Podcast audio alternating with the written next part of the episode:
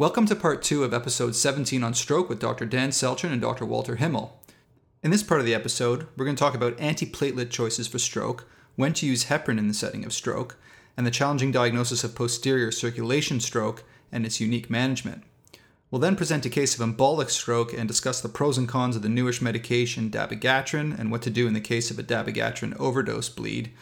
And then we'll talk about the newest in management of ICH including when it's ICH associated with warfarin or an antiplatelet agent. Okay, so we've talked about all the basic supportive management. Let's talk a little bit about antiplatelet agents. In the TIA discussion that we had last year, we agreed that for TIA, a dose of 160 to 325 milligrams of ASA to chew should be given as soon as the CT confirms no bleed. And for patients with a true allergy to ASA or who have failed ASA, there's the option of giving clopidogrel, a loading dose of 300 milligrams followed by 75 milligrams daily, or an initial dose of 75 milligrams with continued overlap use of ASA for three or four days. And the other option would be to switch to Aggrenox BID, which has the disadvantage of commonly causing headache. Patients receiving TPA should not get any antiplatelet agents in the first 24 hours. We know that. But what about the patients who do not receive lytics? Are the antiplatelet considerations for stroke the same as they are for TIA? Is there anything different than what we discussed for TIA? Basically, it's really the same paradigm there really wouldn't be very much difference in a stroke with fluctuating and evolving symptoms. I would probably load them with clopidogrel immediately. And if they were already on ASA, maintain the ASA, I might load them with ASA simultaneously in that context. But essentially, it's really the same as the TIA scenario. So that's about antiplatelet agents. What about heparin? We had discussed with TIA that it's a very rare event that we'd give heparin, and the emergency doctor should be in consultation with a neurologist in any situations which you might, for example, a suspected critical carotid stenosis or a tight basilar artery occlusion. Are there any patients with stroke that we should be considering heparin in? Would be an extremely unusual scenario sometimes with a partial stroke in the posterior circulation with suspected or known significant vertebral or, or basilar artery disease, crescendo strokes like crescendo TIAs with recurrent events, extracranial dissection would be probably the most common scenario. Other than those, there's really no evidence for use of heparin in acute stroke. And of course, heparin doesn't lyse the clot. Heparin prevents the next stroke or the next clot from forming. So you're preventing a stroke in evolution in that rare situation. Let's move on to our second case. This is a case of a 48 year old man with hypertension, hyperlipidemia, and diabetes who develops an abrupt onset of vertigo, nausea, and vomiting after getting out of bed in the morning with no other symptoms. He presented to the ED where he was diagnosed with benign positional vertigo. His vertigo continued to a mild extent and then worsened six days later with a brief episode of right arm numbness, right ear tinnitus, poor balance, and incoordination of the right hand that persisted.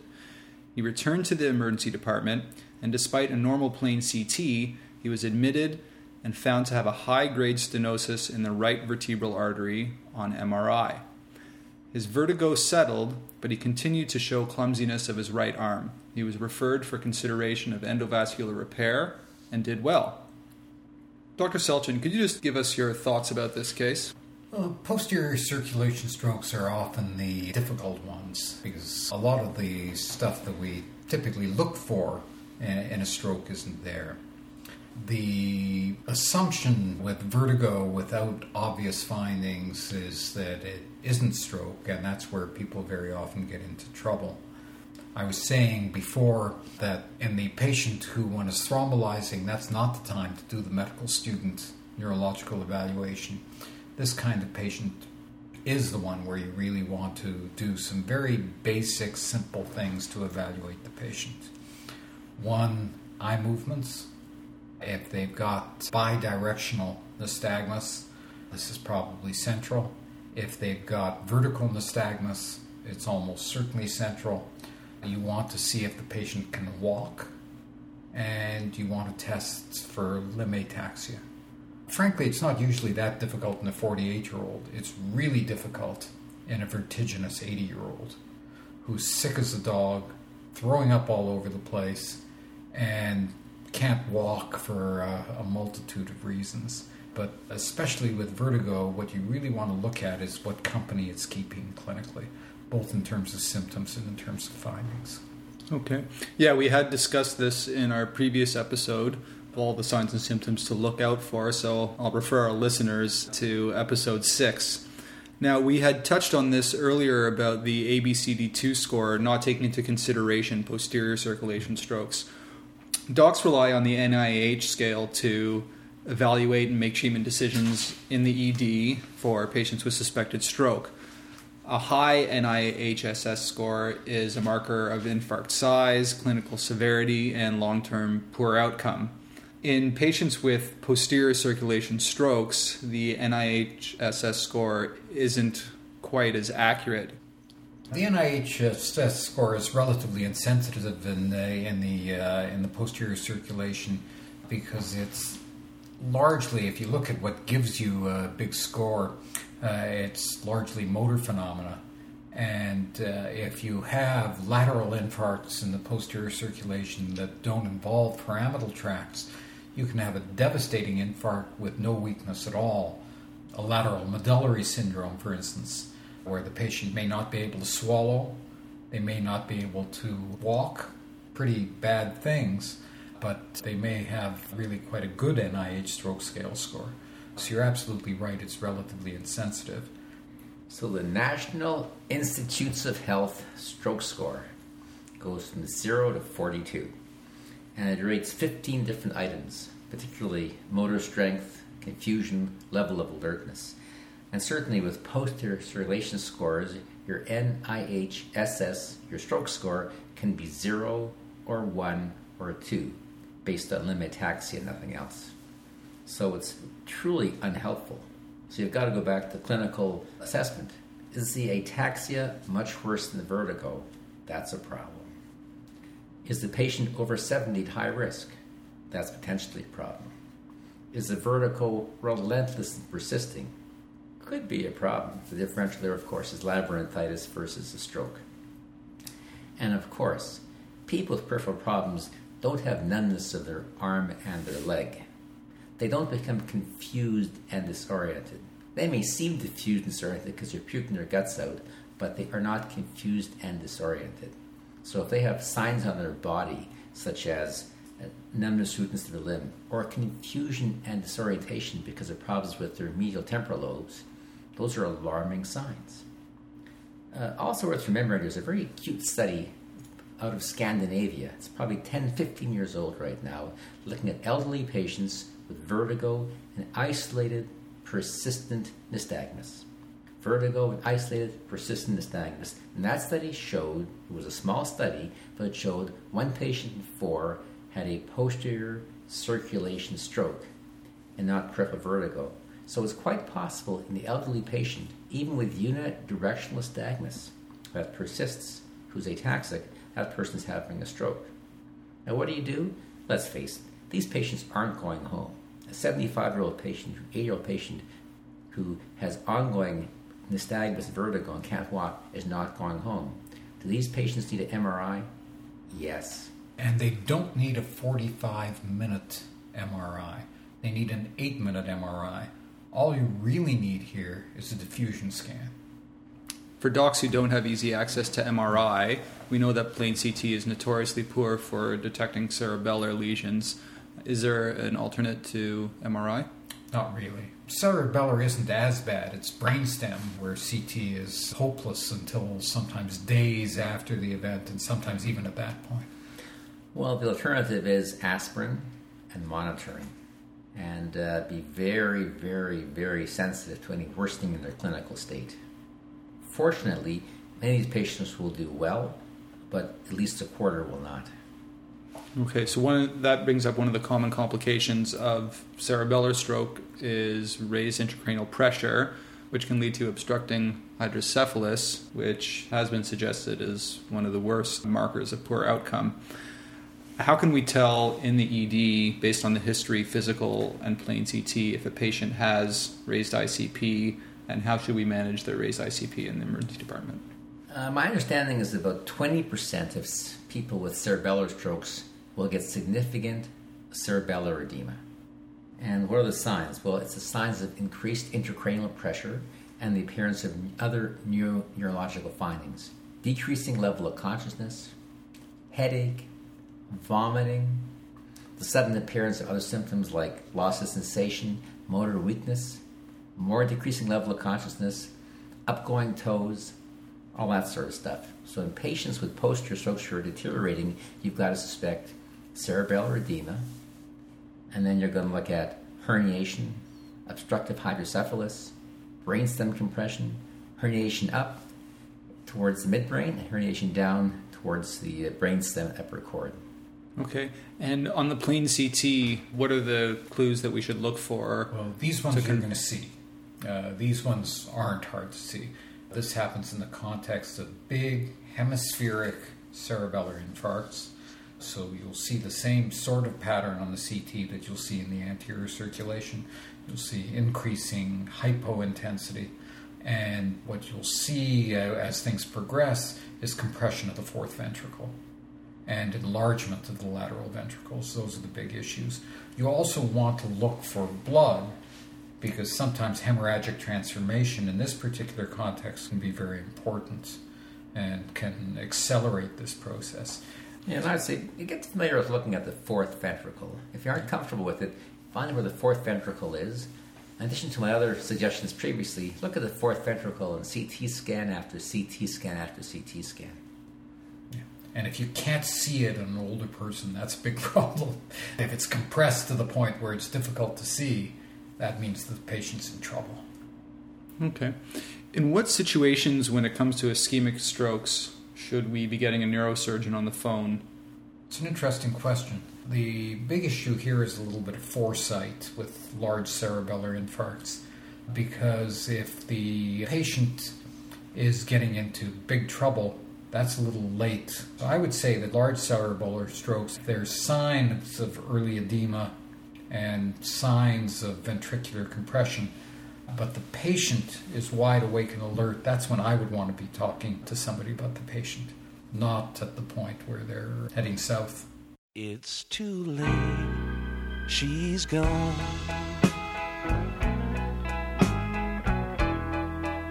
It's too late.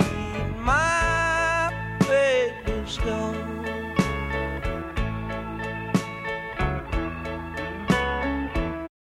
So, which strokes deserve consideration of neurosurgical decompression? Well, ventricular drainage and decompression of large cerebellar infarcts are uniformly recommended by all guidelines. Okay, moving on to our third case. Our third case is that of a 73 year old woman with a history of hypertension and atrial fibrillation who presents to the ED with right sided pure motor weakness but no cortical or sensory signs 10 hours after symptom onset. She was on hydrochlorothiazide for her hypertension and warfarin for her atrial fibrillation. The CT scan shows a small lacunar infarct in the left internal capsule with periventricular lucencies. Her INR is 1.7.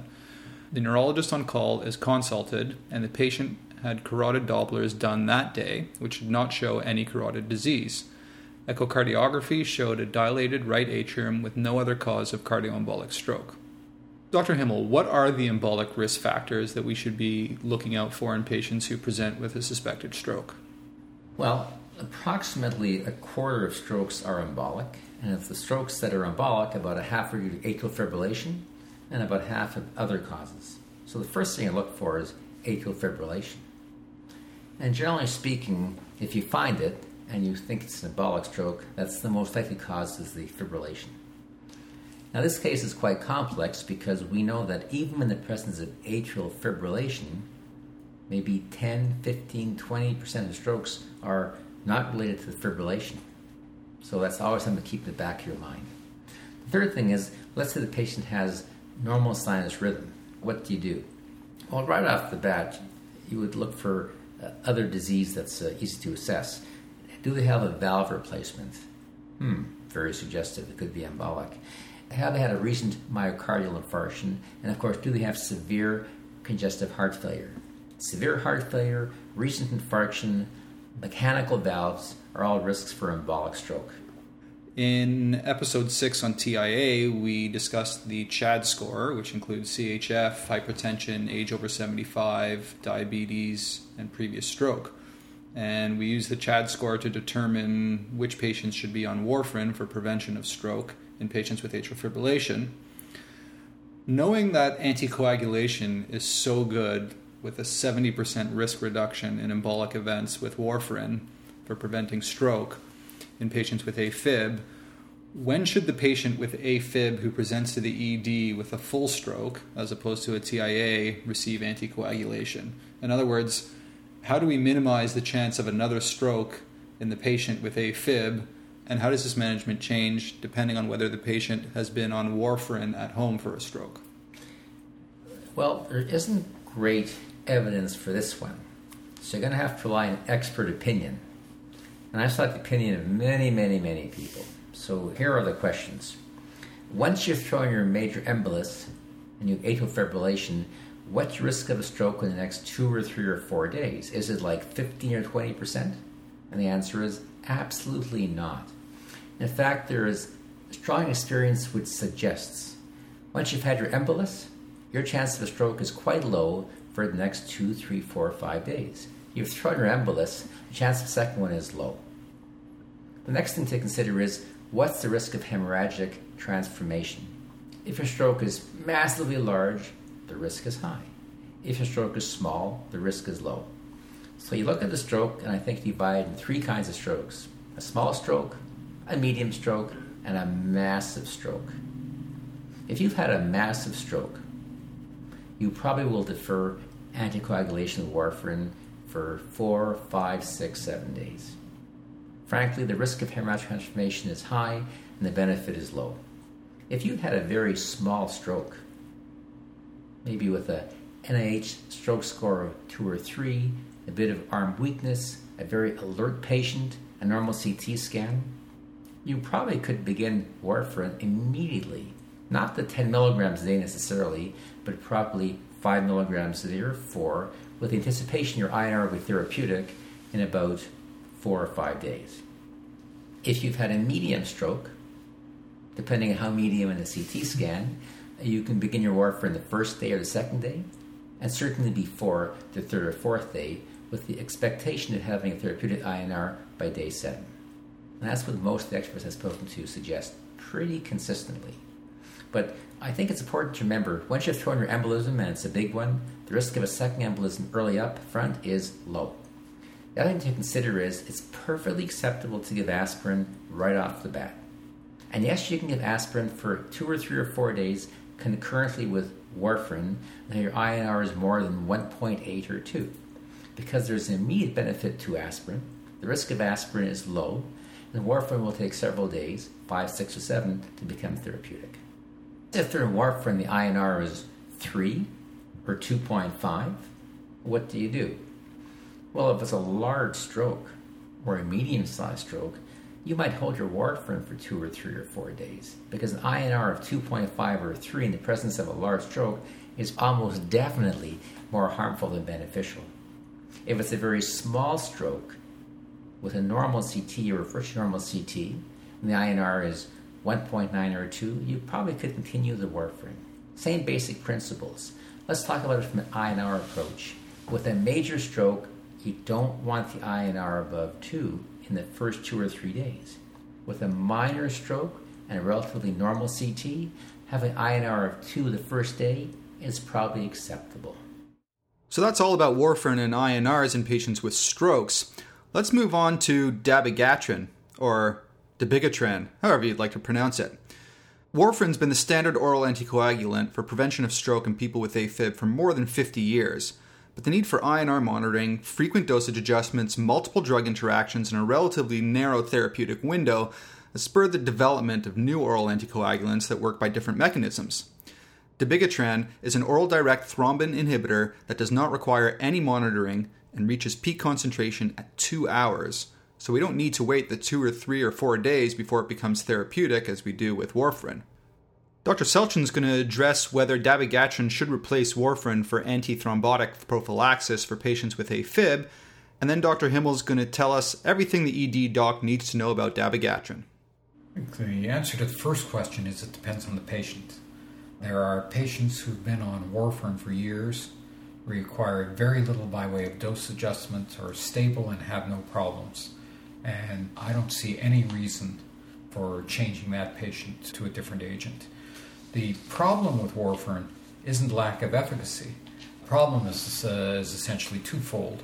One is that large numbers of patients who should be treated aren't treated at all because the drug is too much of a pain in the butt for the patient, the physician, or both.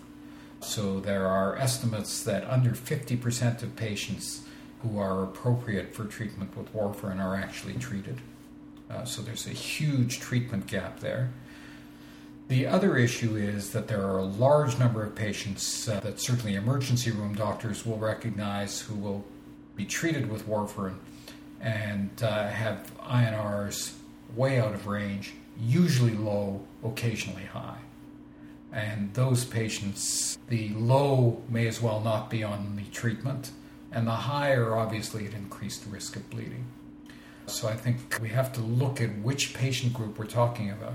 If we're talking about patients who can't or won't tolerate warfarin, where blood testing is impractical for, for any one of, uh, of a number of reasons, those patients, it makes a lot of sense if they're high risk patients to be on a drug like dabigatran, where the monitoring is easier and the use of the drug is easier. Now, dabigatran is not without pitfalls. If you're working in the emergency room, there are two huge pitfalls.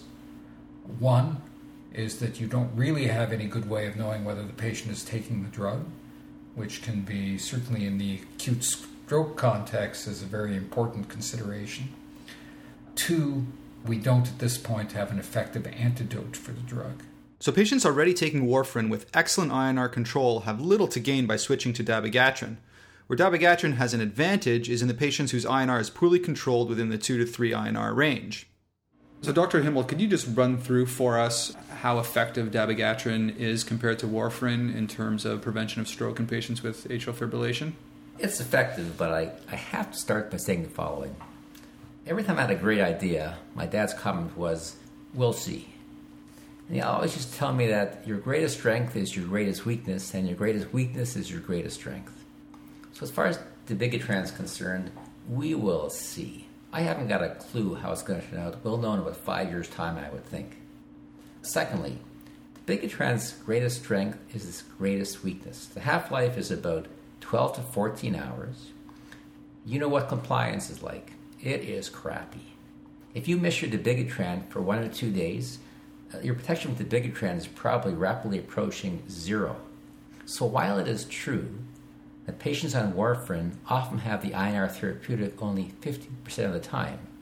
It may also be true that if you're not very compliant, people on dabigatran may only be therapeutic 50% of the time, and you'll never know it. So before we think dabigatran is the best thing in the world and warfarin is the worst, we'll see, and your biggest strength, the lack of monitoring, can be your biggest weakness. These patients must be told in return for not being monitoring, monitored, you've got to be compliant, compliant, compliant. So dabigatran is antithrombin agent. It reaches its peak plasma level in about two hours, so it's effective right off the bat. No use for heparin with it consistently. Its excretion is 80% renal. Now, what does that mean? Well, that means if your creatinine clearance is under 30 cc's per hour, dabigatran is absolutely contraindicated. It also means if your creatinine clearance, based on the studies I've read, is between 30 and 50 cc's, the area under the curve increases 300%. So at levels between 30 and 50 cc's creatinine clearance, you may want to use the lower dose the dabigatran. One has to be very cautious, especially in elderly patients who may be perfectly fine, then get a flu like illness, for example, get dehydrated, have a change in renal function, and can have catastrophic events on this kind of agent. So, the patient who might not have pre-existing renal failure who then has a bad gastroenteritis or something gets very dehydrated their creatinine goes through the ceiling and if they're on dabigatran they can really bleed out because as dr himmel was saying it is renally excreted so we've got to be really careful about patients with renal failure whether it's chronic or acute in patients on dabigatran I also want to point out right off the bat there's really no way of monitoring dabigatran. The bigatran does raise prothrombin level, but not at therapeutic levels. Dabigatran does raise activated PTT. However, it's not linear and it plateaus. So, activated PTT may be a gross indicator that you're taking the dabigatran, it's not reliable. How effective is dabigatran? Well, dabigatran has two doses 110 milligrams twice a day and 150 milligrams twice a day. Both doses are available in Canada. In the States, only the 150 dose was made available for very complex reasons. The risk of embolism, all comers with atrial fibrillation, is about what? 5 6% a year. If you're taking warfarin, the risk dropped to 1.69%. That was fantastic. in the RE-LY In the study study. If you're taking dabigatran, the risk dropped to 1.1% or 1.5%, depending if you're taking the big dose or the low dose. So the risk of embolism was improved dramatically. The bottom line is, if you're taking low dose of bigatran, the improvement is equal to Coumadin. If you're taking high dose of bigatran, the improvement in risk is slightly better than Coumadin. How about the risk of major bleeds? What's the bottom line? High dose dabigatran has the same bleeding risk as warfarin with slightly better benefit in protection from embolism. Low risk dabigatran has a slightly lower risk of bleeding than warfarin, but equal protection. And I think that's the bottom line. There's one major advantage to big- bigatran worth remembering. That's intracranial hemorrhage. We can treat a GI hemorrhage, we can treat bruising, we can treat epistaxis. It's a bit of a drag, as every emergency doctor knows. Like it's a drag, epistaxis, but we can treat it. Intracranial hemorrhage, hmm, that's a different issue. So, what's the risk of intracranial hemorrhage from warfarin? We know the figures are all over the map 0.3%, 0.5%, 1%, people over 80, way higher perhaps. But in this study, here are the figures, and this is really worth noting. Risks of intracranial hemorrhage 0.74% per year. That's not bad. That's with warfarin. Risk of intracranial bleeding with high dose dabigatran 0.3%. That's fantastic. The absolute risk reduction is only about 0.5. The relative risk reduction is 50%. But who wants to get an intracranial hemorrhage? High dose dabigatran with increased benefit gives you way less intracranial hemorrhages. Fantastic. How about low dose dabigatran? The risk of intracranial hemorrhage was 0.23%. That is fantastic. How about GI hemorrhaging? In regards to GI hemorrhaging, the risk of dabigatran was slightly more than warfarin. So the trade-off is total bleeding the same as warfarin or slightly less depending on your dose, intracranial bleeding consistently less, and GI hemorrhage clearly more. And that's the uh, bottom line.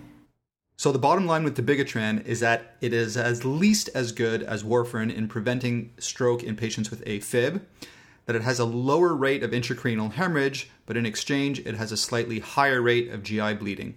One other caveat the risk of myocardial infarction was slightly increased.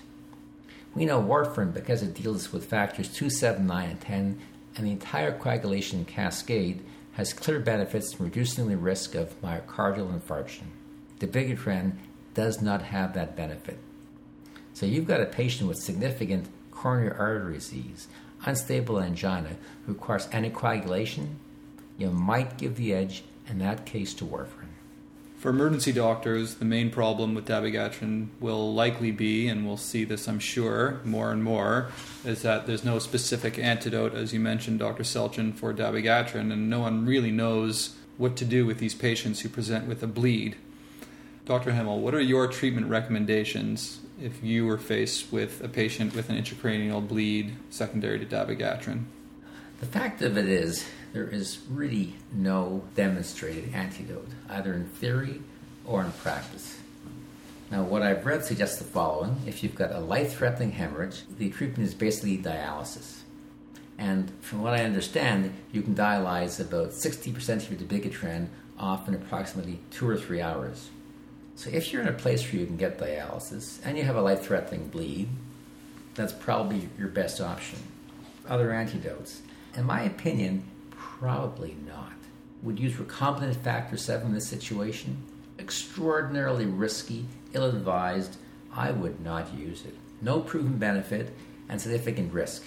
In fact, reviews in recombinant factor 7 show thrombotic risks of 3, 4, 5, 6, 7, 8, 9, 10%. And not of the veins. You're talking arteries here. You're talking myocardial infarction and stroke.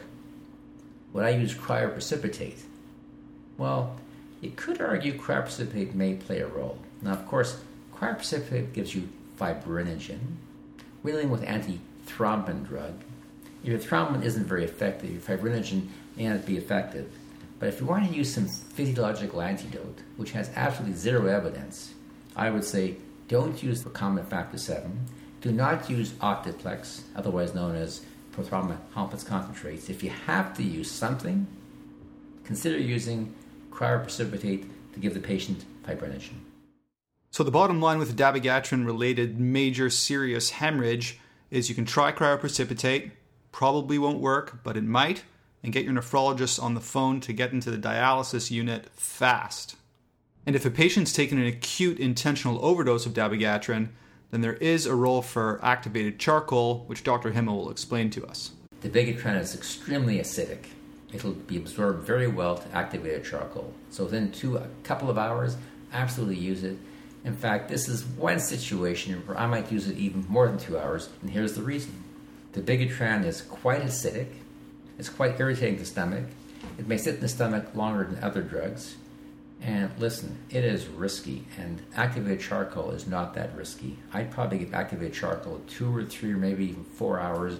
No evidence for this whatsoever. But we will be seeing overdoses of dabigatran, I am sure. Activated charcoal is extremely rational. Okay, let's move on to our fourth case. Our fourth case is that of a 62 year old retired police officer who's sitting with his wife at a restaurant drinking a beer in the late afternoon when he suddenly develops a severe headache, nausea, and left arm and leg weakness.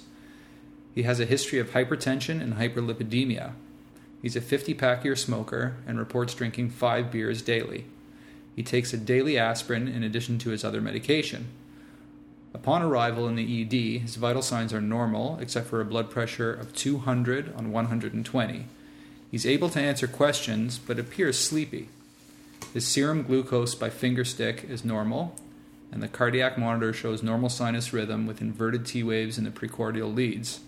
His plain CT of the head showed a large right thalamic hemorrhage. Dr. Himmel, first, what's the classic presentation of spontaneous intracranial hemorrhage?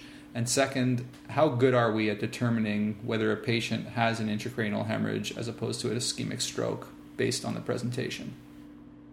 Well, as usual, classic is not common, and common is not classic. And CTs have changed everything. In the good old days before CT, if you had a sudden onset of a horrible headache, a rapidly decreasing level of consciousness, began vomiting like crazy, odds are you'd be diagnosed to being risk of having an intracranial hemorrhage. And I think with big intracranial hemorrhages, these things happen. Bang, you get a headache, then you start to vomit because of increased intracranial pressure, and then you have decreased level of consciousness. That's a classical presentation. But of course, with smaller hemorrhages, and many are, they can present exactly like a ischemic stroke. So the fact of it is, why should every patient with ischemic stroke have a CT scan? Because the classical presentation of ICH is a positive CT scan, unless it's massive. Couldn't agree more. I think the best stroke doctor in the world can't tell the difference between a small thalamic hemorrhage and a small thalamic infarct. And so sometimes it's difficult to tell the difference based on the presentation. Sometimes, if it's a classic presentation, we can tell the difference. most of us know that intracerebral hemorrhages are generally worse than ischemic strokes. Can you just give us some numbers on how much worse the prognosis is for intracranial hemorrhage in general than it is from ischemic stroke? Mortality with intracerebral hemorrhage is about three times the mortality of ischemic stroke. And what is that attributed to? Mass effect, typically from hemorrhage. People tend to die uh, from increased intracranial pressure and mass effect with uh, with large hemorrhages. That can happen with large ischemic strokes, but it's a much less common occurrence. Okay, so unlike an ischemic stroke, a lot of the mortality is associated with the effects of the hemorrhage itself on the rest of the brain, as opposed to ischemic stroke, which the mortality is more associated with other complications like aspiration and right. sepsis. Okay. And so that, that leads me nicely into the next point, which is we now know that about 40% of patients with intracranial hemorrhage have significant hematoma growth in the first few hours after their bleed starts. And so time is of the essence as far as doing everything you can to minimize that hematoma expansion. Can you review for us the ED principles of supportive care for patients with intracranial hemorrhage with this idea of early hematoma expansion in mind? The principles here are not that different from ischemic stroke, with a couple of modifications, of course. So the major principle here is protect the patient's physiology. Start with ABC, airway, and breathing. Since people with ICHs tend to have decreased level of consciousness, the risk of not being able to protect their airway and breathe appropriately is extremely high, much more than with ischemic strokes.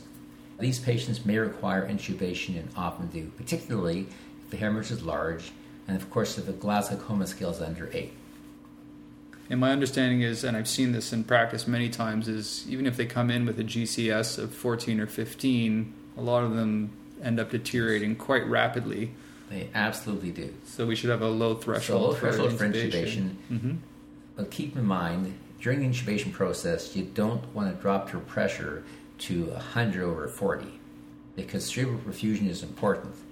So if you're going to use propofol, make sure this patient is well hydrated.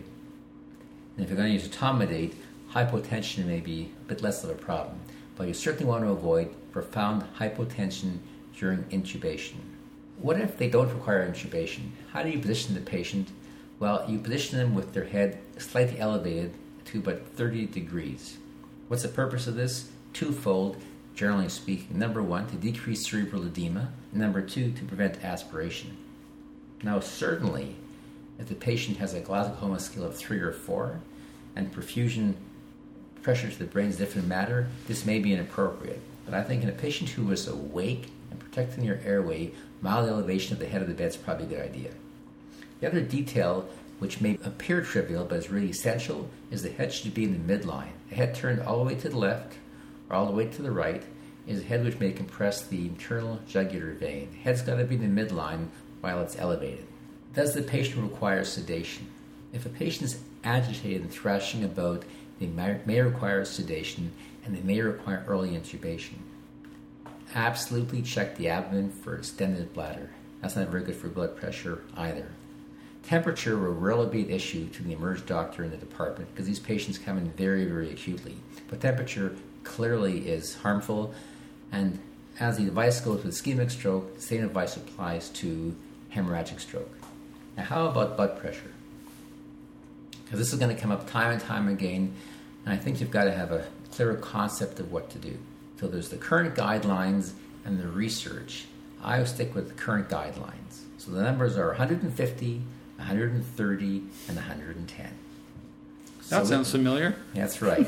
so we know in ischemic stroke, if your pressure is 180 over 105, which means a MAP of 130, that's perfectly reasonable. What's the ideal mean arterial pressure in somebody with a hemorrhagic stroke? The guidelines suggest, in a very simple sense, that if the blood pressure is less than 180 over 105, if your pressure is less than 180 over 105, you have two choices. You can leave it at that point briefly, or what most neurosurgeons recommend is a slight reduction of about 10 15% at the most. And most people will quote that in the patient who is relatively awake, And if you're comfortable that perfusion pressure is reasonable, you should lower the pressure to approximately 160 over 90, which is a map of 110. So, in a weight patient where cerebral perfusion is not a major concern, a pressure of 160 over 90, which is a map of 110, is acceptable. However, if your patient is deeply unconscious, has a Glasgow Coma scale of 4 or 5, it's very tough to know what to do, but consider leaving their pressure a little higher, up to but not above 180 over 105. And here's the reason. If your patient has a decreased level of consciousness that's dramatic, and you lower their pressure significantly to the ideal 160 over 90, you're at risk of causing what? Significantly impaired cerebral perfusion. Now, in the ideal world, patients with decreased level of consciousness and hypertension should have a monitoring device applied to their brain and then have their intracranial pressure measured. In the peripheral hospital, this is absolutely impossible. So, what, would I do if their patient pressure was 180 over 105 and they had a significantly decreased level of consciousness? I call a neurosurgeon and say the person's Glasgow Coma scale is 4. Want to leave their pressure 180 over 105 or get it down to 160 over 90? This would require a bit of discussion. But certainly, anything above 180 or 105 should be lowered 10 and 15% at the most. And Dr. Himmel, you had mentioned raising the head of the bed 30 degrees to help prevent raised intracranial pressure. What else should we consider doing for patients who we suspect have raised intracranial pressure with an intracranial hemorrhage? Well, it sort of depends. I won't get to the numbers, but I will say this. If your patient is unconscious, has a GCS of 6, 7, 8, 5, 4, that person clearly has a problem with intracranial pressure that's very high and impaired cerebral perfusion. This patient will be intubated undoubtedly. What should her PCO2 be? You don't want to excessively hyperventilate these patients. We know that slight hyperventilation will decrease the perfusion pressure. So, slight hyperventilation may decrease the pressure the brain experiences in the presence of hypertension, but excessive hyperventilation is undoubtedly harmful. Now, what if you're in a small peripheral hospital and the patient's going downhill and you've intubated them and their PCO2 is 35 and you haven't got your surgeon on the phone? What can you do? It's reasonable in this situation to give mannitol, 0.5 to 1 gram per kilogram, and then six hours later, another smaller dose. But of course, this is a temporizing measure. It's only used to give you hours of time and in discussion with a neurosurgeon. So, if your patient is going down the tubes, in other words, they're having a decreased level of consciousness, they may be coning, you can hyperventilate the patient, but only to a PCO2 of 35, just to buy you enough time to get the patient to the OR. The other question that comes up is whether these patients should be getting anticonvulsants to prevent seizures. The incidence of clinical seizures within the first two weeks after ICH has been reported to range from about 3% to 17%, with the majority occurring at or near onset. However, the AHA guidelines recommend that prophylactic anticonvulsant medication should not be used in this setting. They suggest that only clinical seizures or EEG seizures in patients with a change in mental status should be treated with antiepileptic drugs. Dr. Selchen, I've always found it very difficult myself when I'm speaking to the neurosurgeon to sound like I'm educated in knowing which patients will require surgery and which patients might not require surgery. Can you please go through for us the different causes of intracranial hemorrhage and which causes and types of intracranial hemorrhages that we see on the CAT scan are the ones that are most likely to require neurosurgery? In terms of actual hematoma extraction or hematoma evacuation, there is no good clinical trial data that suggests that patients with acute intracerebral hemorrhages benefit from that kind of surgery. The most recent trials, the STICH trials, suggest that there's really no significant difference in terms of outcomes between patients who are operated on and patients who are managed conservatively, with the possible exception of patients with very superficial hemorrhages that are within a centimeter of cortical surface. that there's a strong trend to suggest that those patients may benefit from surgery, though there weren't that many in the study. So, the bottom line in terms of uh, actual major surgery, there's very little indication. There is an indication in some patients, particularly those with posterior fossa bleeds, for uh, ventricular drains to give time by relieving intracranial pressure through direct drainage. What about the patients who have had a massive intracerebral hemorrhage, who you know that the prognosis is going to be very poor? What kind of factors should we take into account when deciding whether to even call the neurosurgeon or not? Whether this patient should require any treatment? Is there a role for prognostication in the emergency department for patients with intracranial hemorrhage, in other words? Prognostication is actually relatively simple in these patients. There's a, again, there's a linear connection between hematoma volume and mortality in intracerebral hemorrhage. You get hemorrhage volume beyond 40 ml, the mortality rate starts to increase. You get above 60 ml, it bumps up to close to 80%. So, size of hematoma is a uh, is really a very clear prognostic factor. In terms of intervention, all of the usual issues come into play: age, the likelihood of decent outcome in an elderly person with a large hematoma borders on zero. So, age is an important consideration, prior status, family wishes, and all of the usual factors that we deal with on a daily basis. Mm-hmm. And how about the cause of the intracerebral hemorrhage? If the cause is likely to be due to hypertension, or if it's likely to be due to cocaine or an AVM, do, do the causes of the intracranial hemorrhage come into play when we're deciding prognostication and treatment? They come into play in, in, in a couple of respects. One is anatomy. Superficial hemorrhages are much more likely to be amenable to early neurosurgical intervention. Neurosurgeons generally have very little interest in intervention with deep hemorrhages in the thalamus or in the basal ganglia, so typical hypertensive hemorrhages.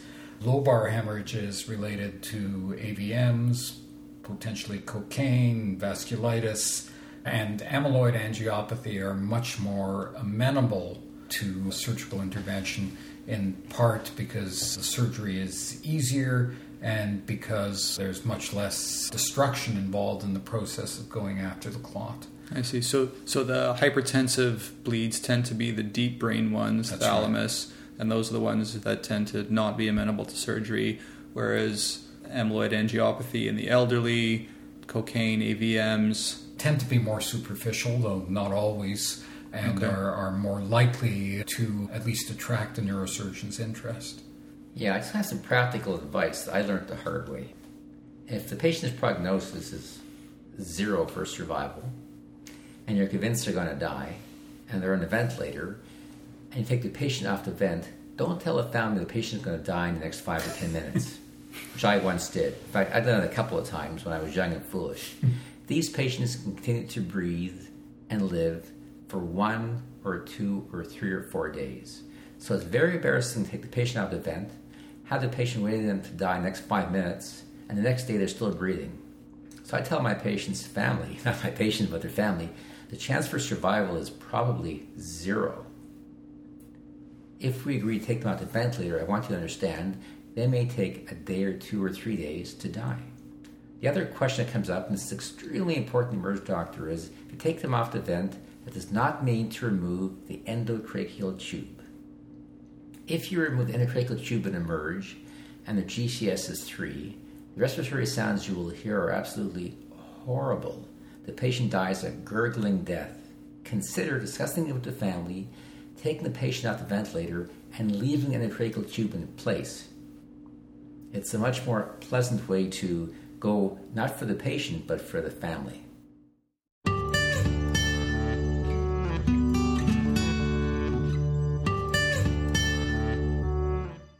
Dr. Selchen, traditionally we've been taught that plain CT is better than MRI in detecting hemorrhage. However, recently I've come to understand that MRI is as sensitive as plain CT for detection of acute blood and is more sensitive for identifying prior hemorrhage.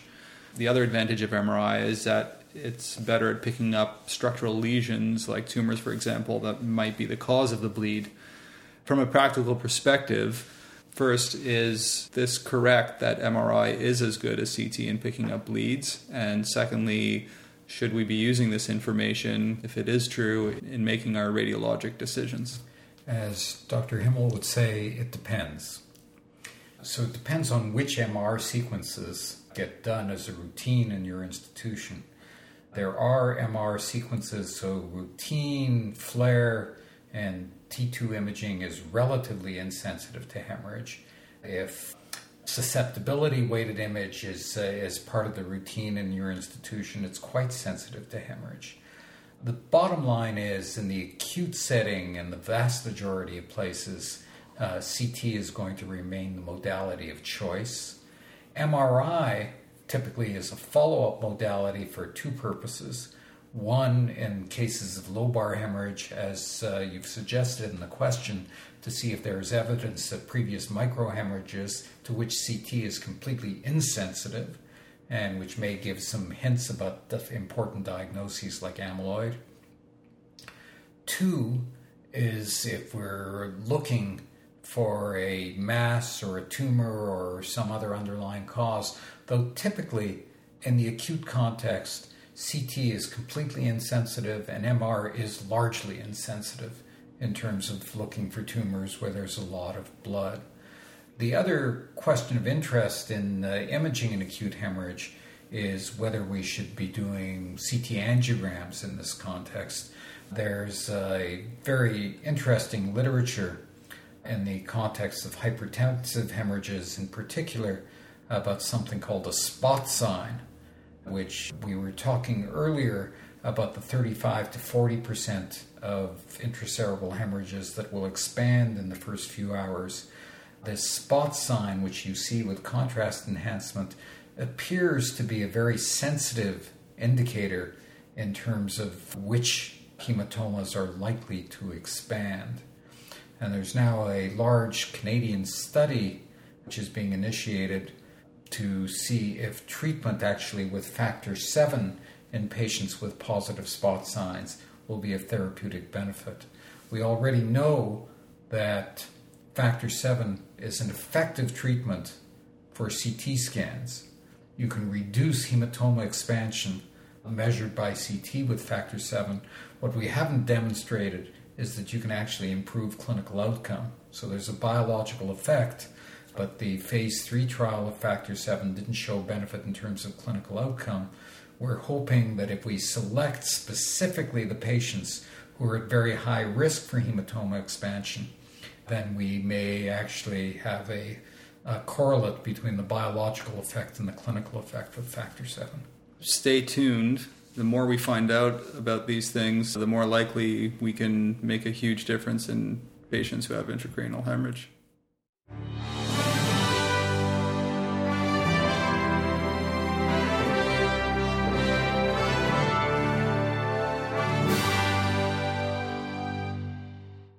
So far, we've been talking about intracranial hemorrhage on patients who are not on warfarin.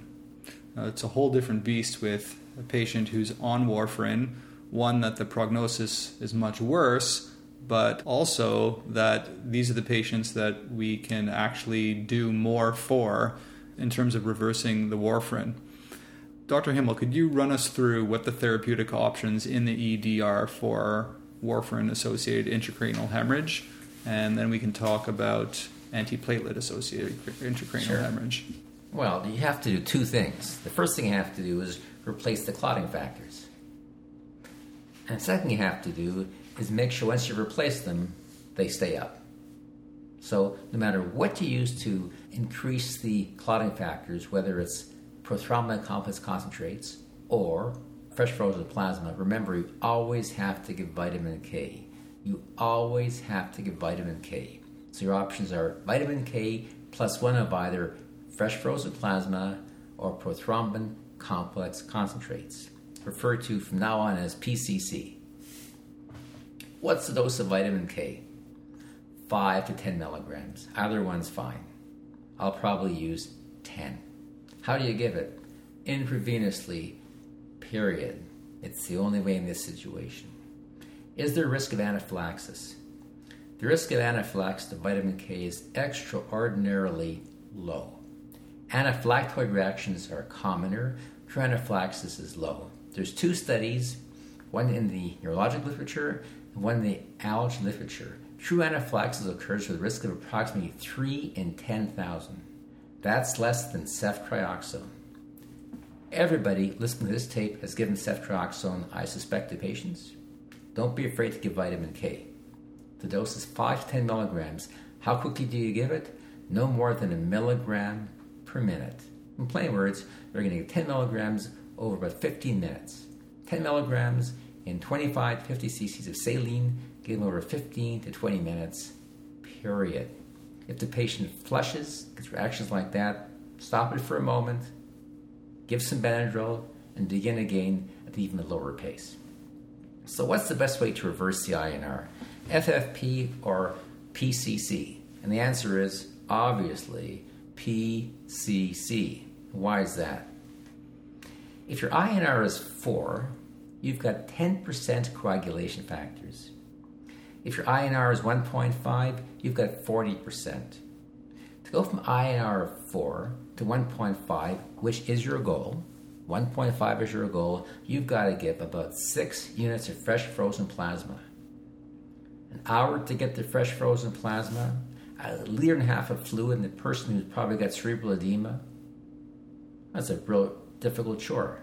And furthermore, what is the INR of fresh frozen plasma? It's somewhere between 1.3 and 1.5. 6 units of fresh frozen plasma may not be sufficient. In fact, it often isn't. Then you're going to give 8 units of fresh frozen plasma. Well, forget it.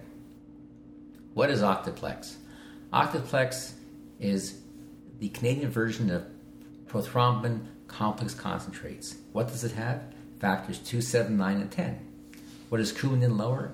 Factors 2, 7, 9, and 10. That's why it's designed that way. What else does Octaplex have?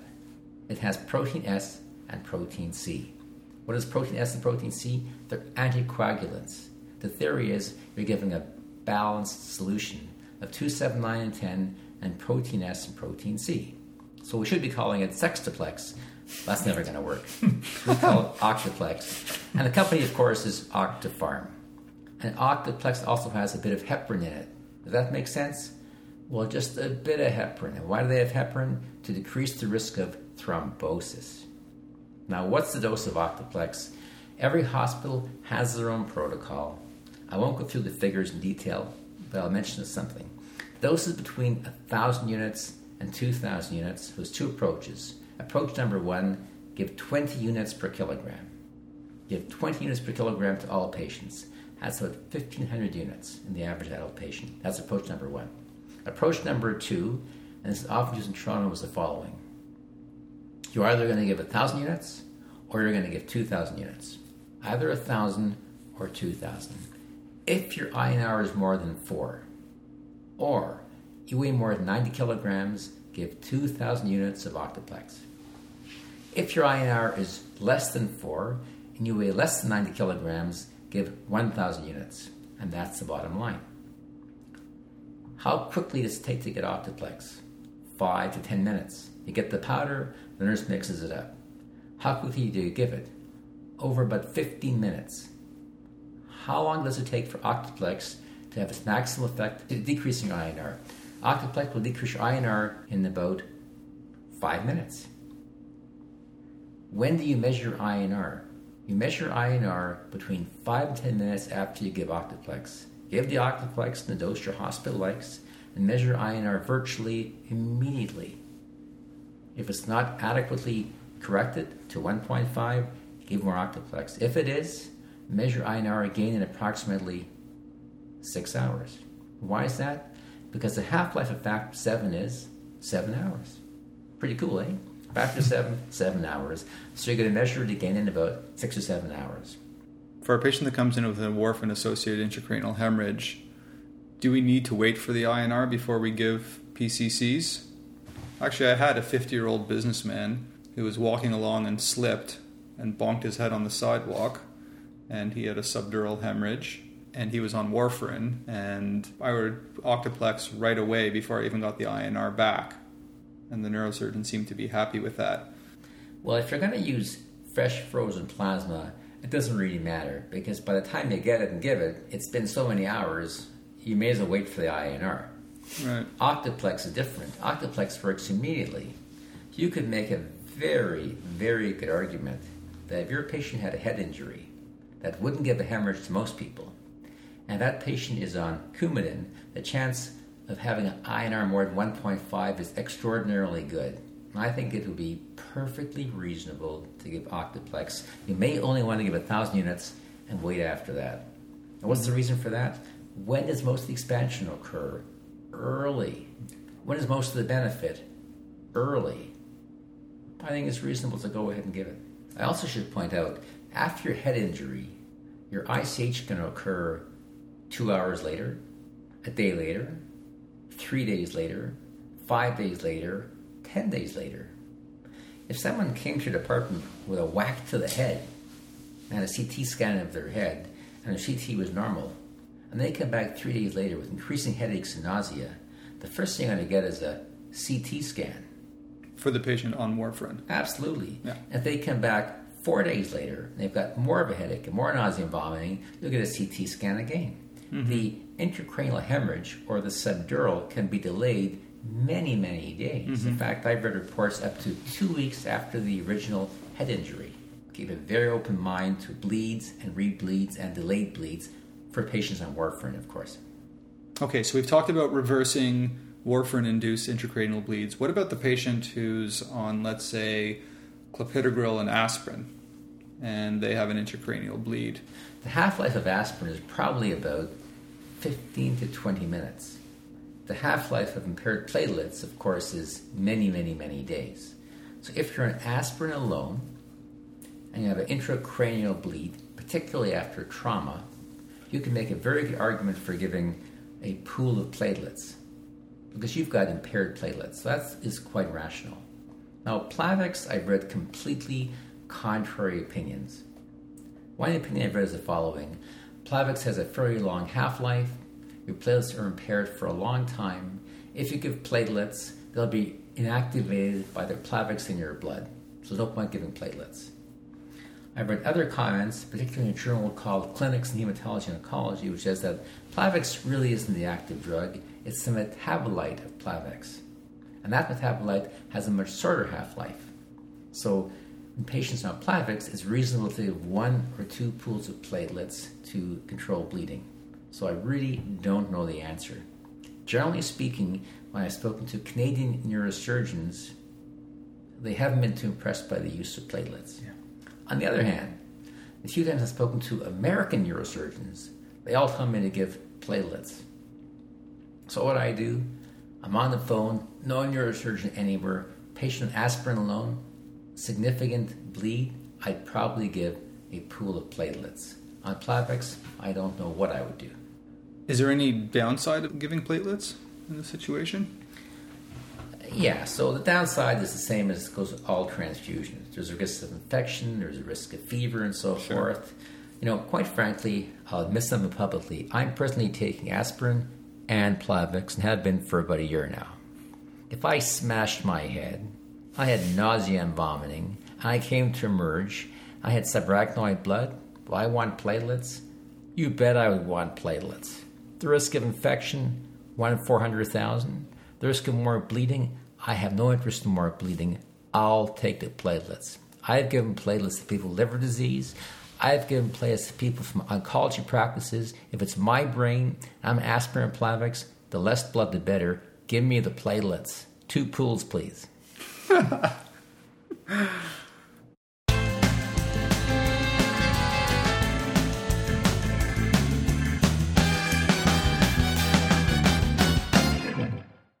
There's currently an ongoing trial which is yet to publish any results called the Platelet Transfusion in Cerebral Hemorrhage Trial, or the PATCH study. It's a prospective randomized multicenter trial which is looking at platelet transfusion effect on hematoma expansion when given within six hours and looking at three month functional outcome in ICH patients who are on antiplatelet drugs like ASA and clopidogrel. So hopefully we'll have an evidence-based answer soon when it comes to platelet transfusions in ICH patients who are on antiplatelet agents. So here's a quick review of ICH. Just as in ischemic stroke, time is brain, and preventing early hematoma expansion is a key concept in the management of ICH patients in the ED. Many patients with ICH require early supportive care, which often includes intubation, blood pressure management, glucose control, and treatment of raised ICP. This general medical management plays an important role in minimizing secondary injury. Correction of coagulopathies need to be performed as fast as possible, with IV vitamin K and PCCs preferably over IV vitamin K with fresh frozen plasma. Some patients, including those with cerebellar bleeds and those with cerebral bleeds that are within one centimeter of the cortical surface, may benefit from surgery so involve your neurosurgeons early. And for this month's quote of the month, we've got one from Benjamin Franklin. Without continual growth and progress, such words as improvement, achievement, and success have no meaning. Well, that about wraps it up for this month's episode of Emergency Medicine Cases. I'm really excited about the next episode coming up on emergency medicine cases. That's going to be on emergency bedside ultrasound because for the first time, we're going to have a panel of four or five experts. I figured I'd do this because things are changing so fast and there's so many different opinions and controversies in this subject that having a panel of four or five experts will really bring to light all the different opinions and new things happening in this amazing subject. So until next time, take it easy.